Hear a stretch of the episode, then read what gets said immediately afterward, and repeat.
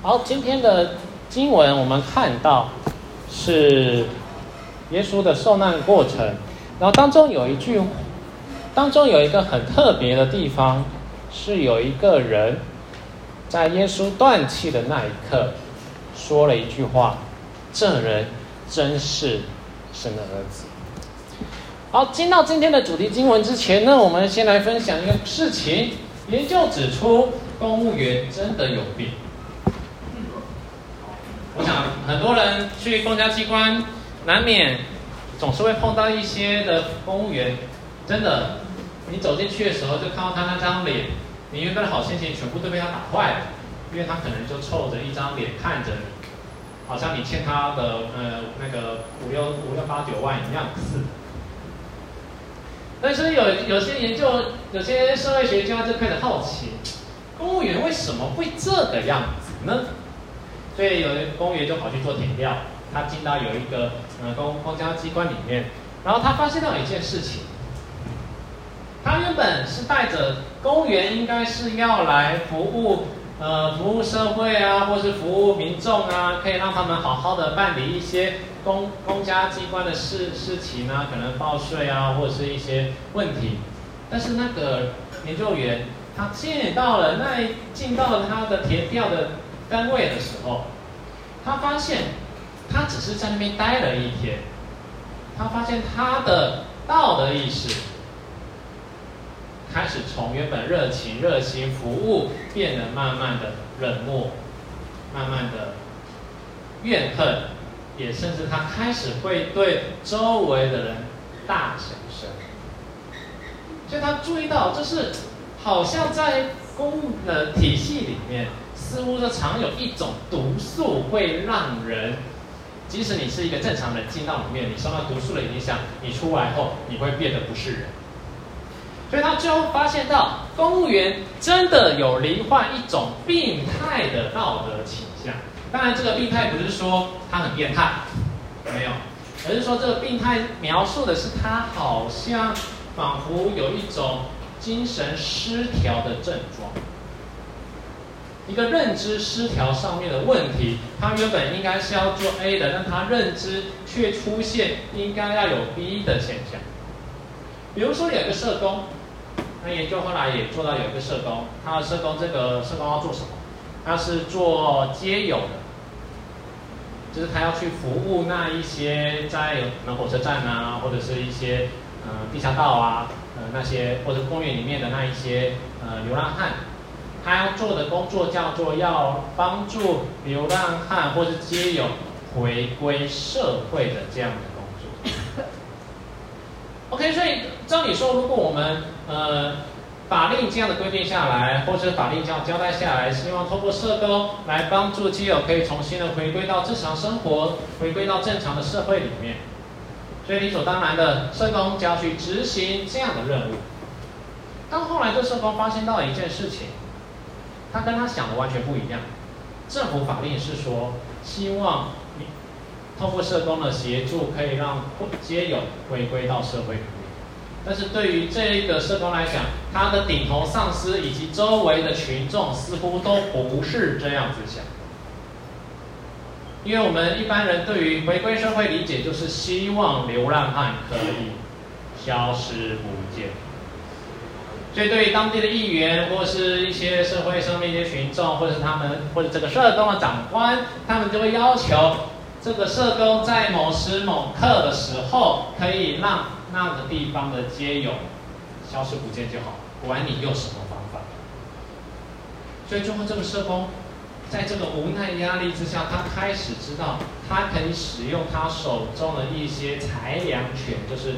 所谓他可以透过一些告诉街友啊，你如果你配合我的方，你配合我的话，那我可以告诉你哪边有资源的方法，我那边有食物的方法，哪边可以让你洗洗澡。所以渐渐的，这个社工变成有一种类似那个地方的，嗯，说难听点叫做角头老大，在他。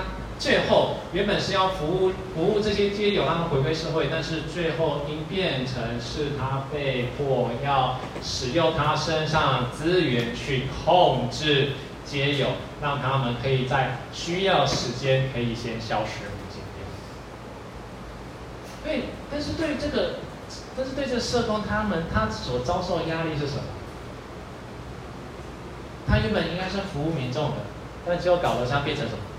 他在为了上司的绩效，为了其他群众的想要，来去控制这些基友，所以他最后他们在认知上面出现了严重的障碍。所以你可以想，为什么这两年台湾的社工离职率很高？其实不只是他们工作环境问题，他也同这些社工，他们这些基础基层的公务员，他们也正在面对着这样认知失调上面的一个障碍。日本应该要服务民众，但最后却都是在做行政，全部都是在想办法要应付政府、应付长官、应付上司、应付各样各式各样的。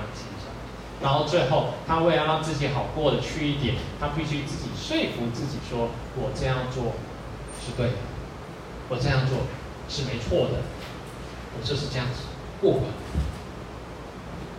所以为什么公务员有？所以这里就只说说真的，公务员真的有病。这个病，这是整个结构、整个生、整个氛围造就出来一种病态的道德形成。好，回到今天的经文，我们来看一件事情，在马可福音里面，耶稣受难在钉十字架的时候，周围的人都在干嘛？我们从今天读到经文或者是上下文，我们会发现到周围的人在干嘛？呃，有些人在吃瓜，有些人在殴打耶稣，然后打殴打两次，一次在犹太会议、犹太议会里面一次，然后在在比拉多那边兵营里面又被打一次，然后也一一直那边戏弄耶稣，在那边羞辱耶稣，也在那边鞭打耶稣，我们甚至有些兵丁在那边抽签分衣服，然后耶稣在苦路的过程当中，在钉十字架过程当中，周围的人不停的嘲笑他，嘲笑他。嘲笑他那个拆毁圣殿又三天建的啊，你办得到吗？在上面十字架啊，你办得到吗？办到给我看啊！还有什么？请下来啊！你不说你是上帝儿子吗？你就下来给我看。还有什么？你救别人啊？你这可以救别人的话，你这很嫩，但是你可以救救你自己吗？所以整个在下面的人不停的在那边嘲弄着耶稣，周围的人也在那边笑啊、嘲笑啊，然后在那边羞辱啊，然后甚至。耶稣在那边喊着“伊洛伊，伊洛伊，拉巴撒达克达尼”的时候呢，那些看热闹群众还在那边讽刺的说：“哎，你听，你听，耶稣他是不是在叫以利亚？而且一听到他可能叫以利亚，那个旁边的吃瓜的人马上跑着过去，拿着沾醋的海绵递到耶稣的旁边。为什么？那个海绵是有一种止痛的效果。”那个醋，那个酒醋，它是有止痛的效果。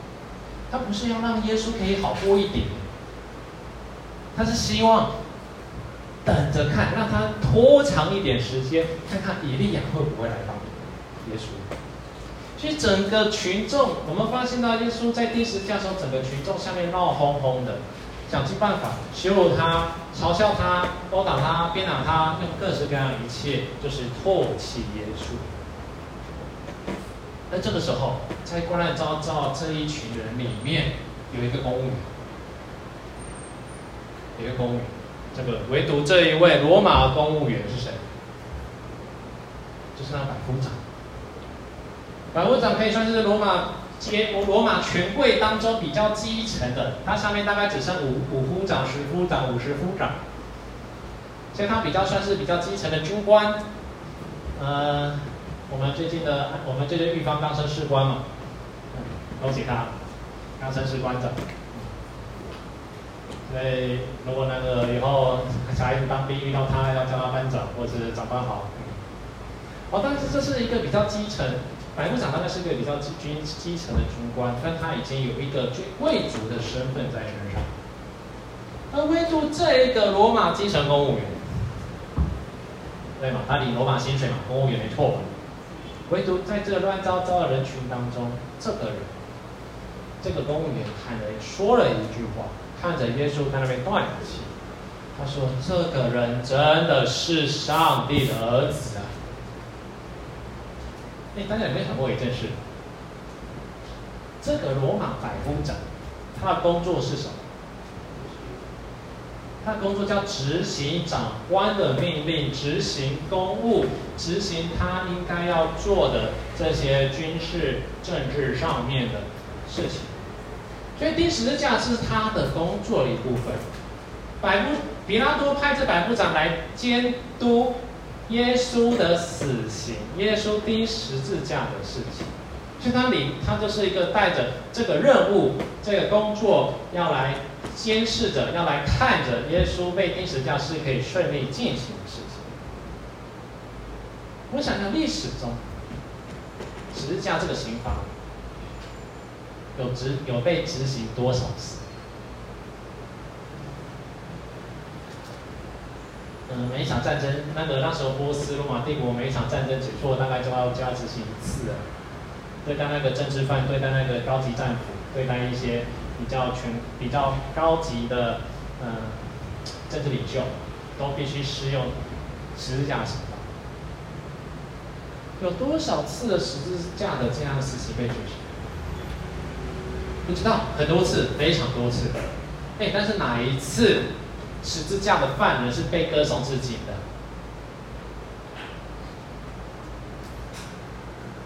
哎，有没有想过，十字架刑罚一直都在执行？在古代，但唯独有一位一直流传至今的，只有耶稣。这是让人无法去想象的事情。只有耶稣这个被钉在十字架上的死刑犯，是唯一至今被大家所记得的。而同样的，对于这罗马军官，他已经执行多少次这个钉十字架任务？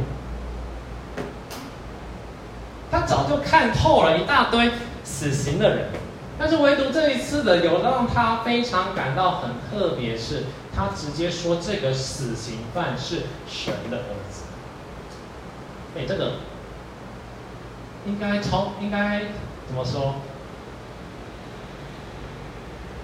这个军官应该已经见了多少世面？但唯独这一次，他竟然说这个死刑犯是神的儿子。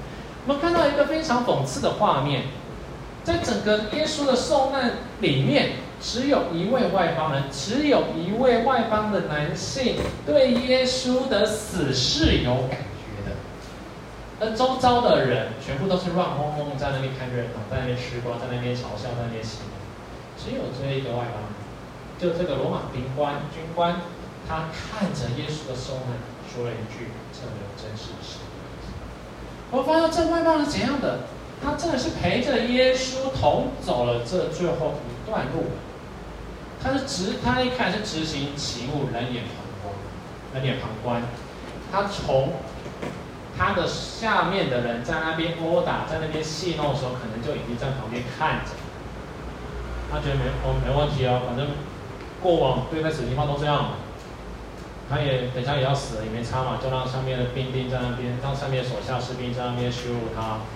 也没什么关系嘛，就他冷眼旁，他从他执行其务，冷眼旁观这一切所发生的事情。然后在耶稣在走路的时候，在走的过程当中，他也使用他的权力去强迫无关的人士来执行任务。谁啊？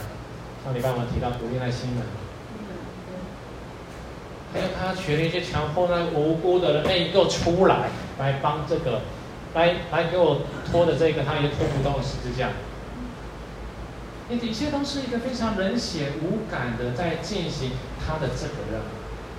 而到了那边，他还必须监视着耶稣的那个罪状叫什么？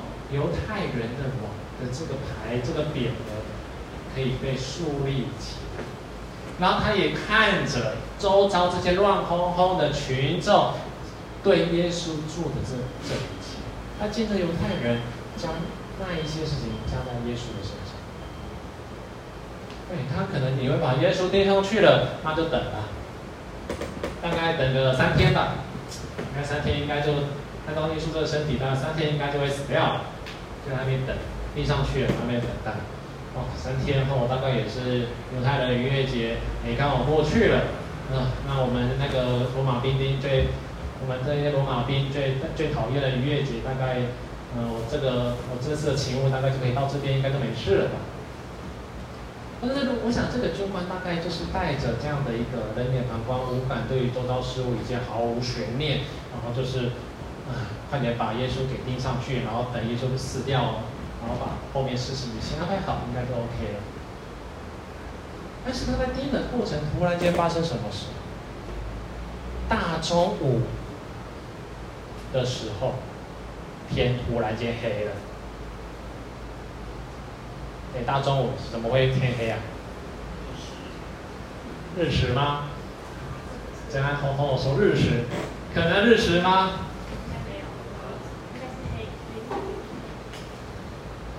真的日食发生条件是什么？月亮挡住太阳。哦，月亮要挡住太阳嘛，那只能发生在农历几月几号？十五号。对。不是哦，不是农历十五哦。一定是发生在没有月亮的时候。一定是月初嘛？逾越节什么时候？逾越节是在月初的时候，所以那一天绝对不可能发生日食，对吧？所以不可能发生日食，顶多云层，但是云层会把云层有办法厚到会把太阳光整个遮住吗？其实也蛮难的，所以。突然间，大中午太阳突然间不见掉，突然间整个遍地都黑暗。哇！一般人看到这景象，应该先想：哇哈可能发生什么事？然后这百夫长可能开始警觉到发生什么事。那这个时候，他就听见耶稣。在那边嘶喊着“伊洛伊，伊洛伊，拉巴撒大哥达”，然后喊完没多久就断气了。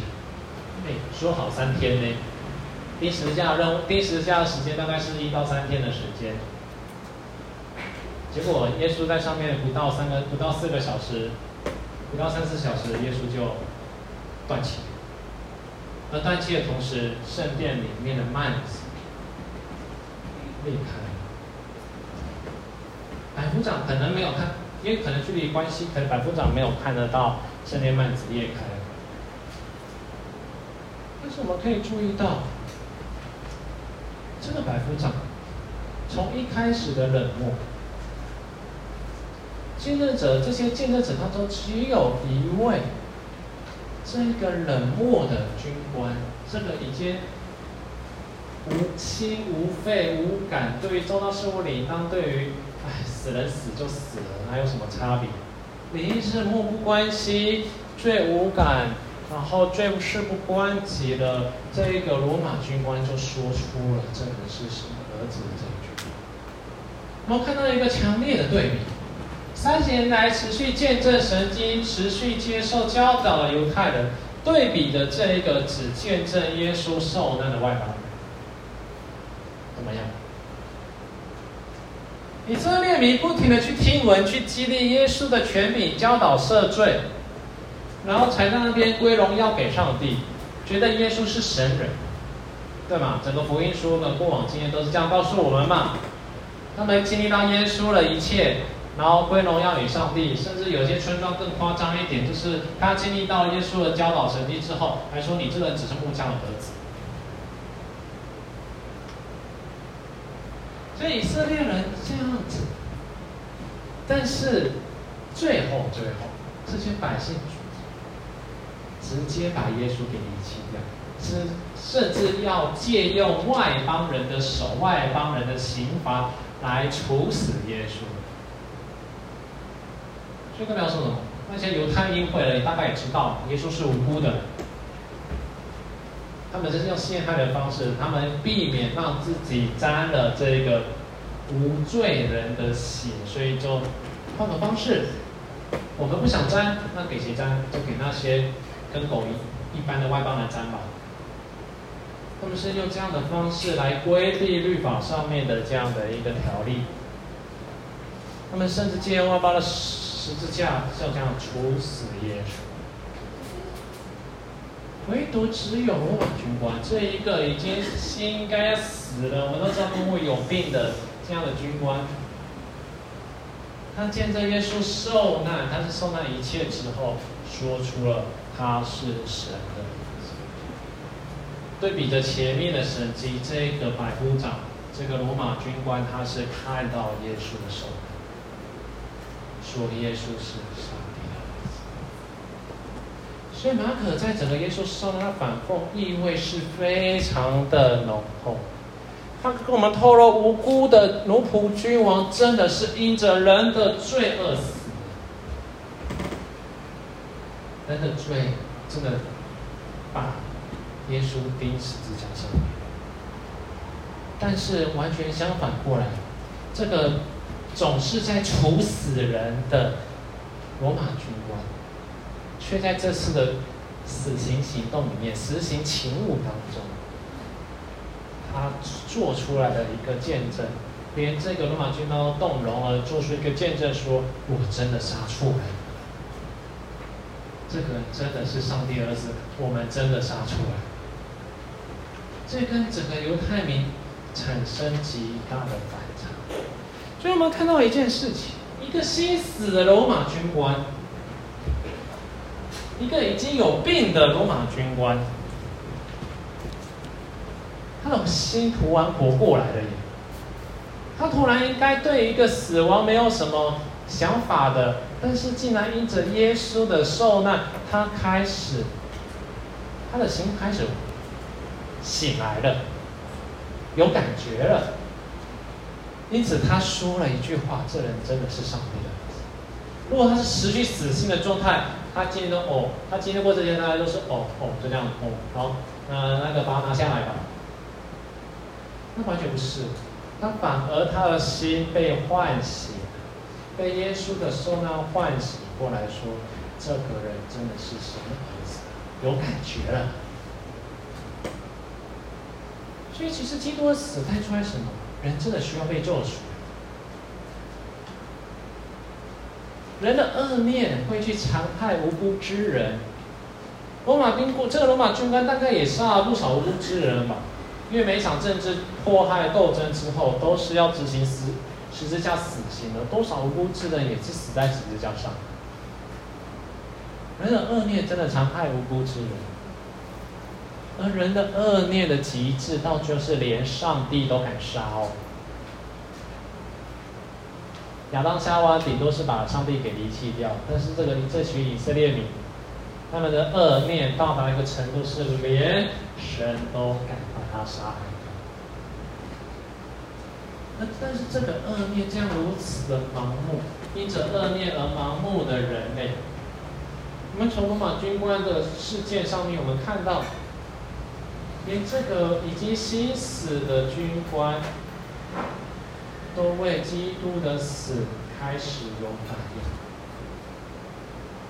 恶念的这样的盲目，却因着耶稣的受难，我们被耶稣的爱唤醒过来，我们才真的看到，我真的杀错了，我真的。看到耶稣的受难，也看到我真的是罪不可赦。所以十字架带出来是一个，我们被十字架上给光照后，我们看到的是一个完全罪恶的自己，完全罪恶的人类。哎，但是呢，我们也发现到一件事情：黑暗笼罩的那个状态。上帝的国度的开，在黑暗笼罩的时刻，人竟然在那个时间可以开始直通到上帝那里去。对啊，这个黑暗笼罩下来，仿佛神真的离弃了权利。耶稣说：“我的神，我的神，你为什么离弃？”整个黑暗笼罩的权利，仿佛是上帝真的打算要离弃整个全世界。但是我们发现，耶稣的救赎道路已经准备好了。因为耶稣断气的那时刻发生什么事？幔子裂开啊！原本那个挡着人跟神之间那个幔子，人无法直通到至圣所那个幔子，竟然裂开。一说什么？人可以开始直接到上帝那里去。这个世界是在黑暗笼罩的时候发生。所以，当我们的罪恶被唤，我们的那种罪疚感，我们那种罪的感觉，重新被上帝唤醒，被耶稣的受难唤醒，知道我是罪无可赦的人的时候，不是你一直都说啊，我该死，我摆烂，没有。他告诉耶稣，告诉我们，上帝告诉我们，那一个赎罪、那个救赎的道路，已经帮我们预备好，我们可以直接到他的面前。所以人借着基督的死唤醒了心，人借着基督的死，我们知道我们可以通到上帝的那里去。所以我们可以发现，耶稣真的唤醒我们的良知，而良知告诉我们，我们需要救恩。而因为这样子，使得我们真的可以去投靠在神的膀臂之上。这是整个耶稣的受难告诉我们。我们真的是因着罪，我们真的因着罪将耶稣钉在十字架上面，他为我们承受了这一切。而当我们良知开始在责备的时候，责备我们真的杀错人、钉错人，真的啊，我们糟糕，这样连上帝都给他杀下去，我们完蛋，我们死定。但是耶稣的恩典也在这边彰显出来。他为我们预备那一条救赎的道路，让我们可以进到神的国度里面去。我们一起祷告。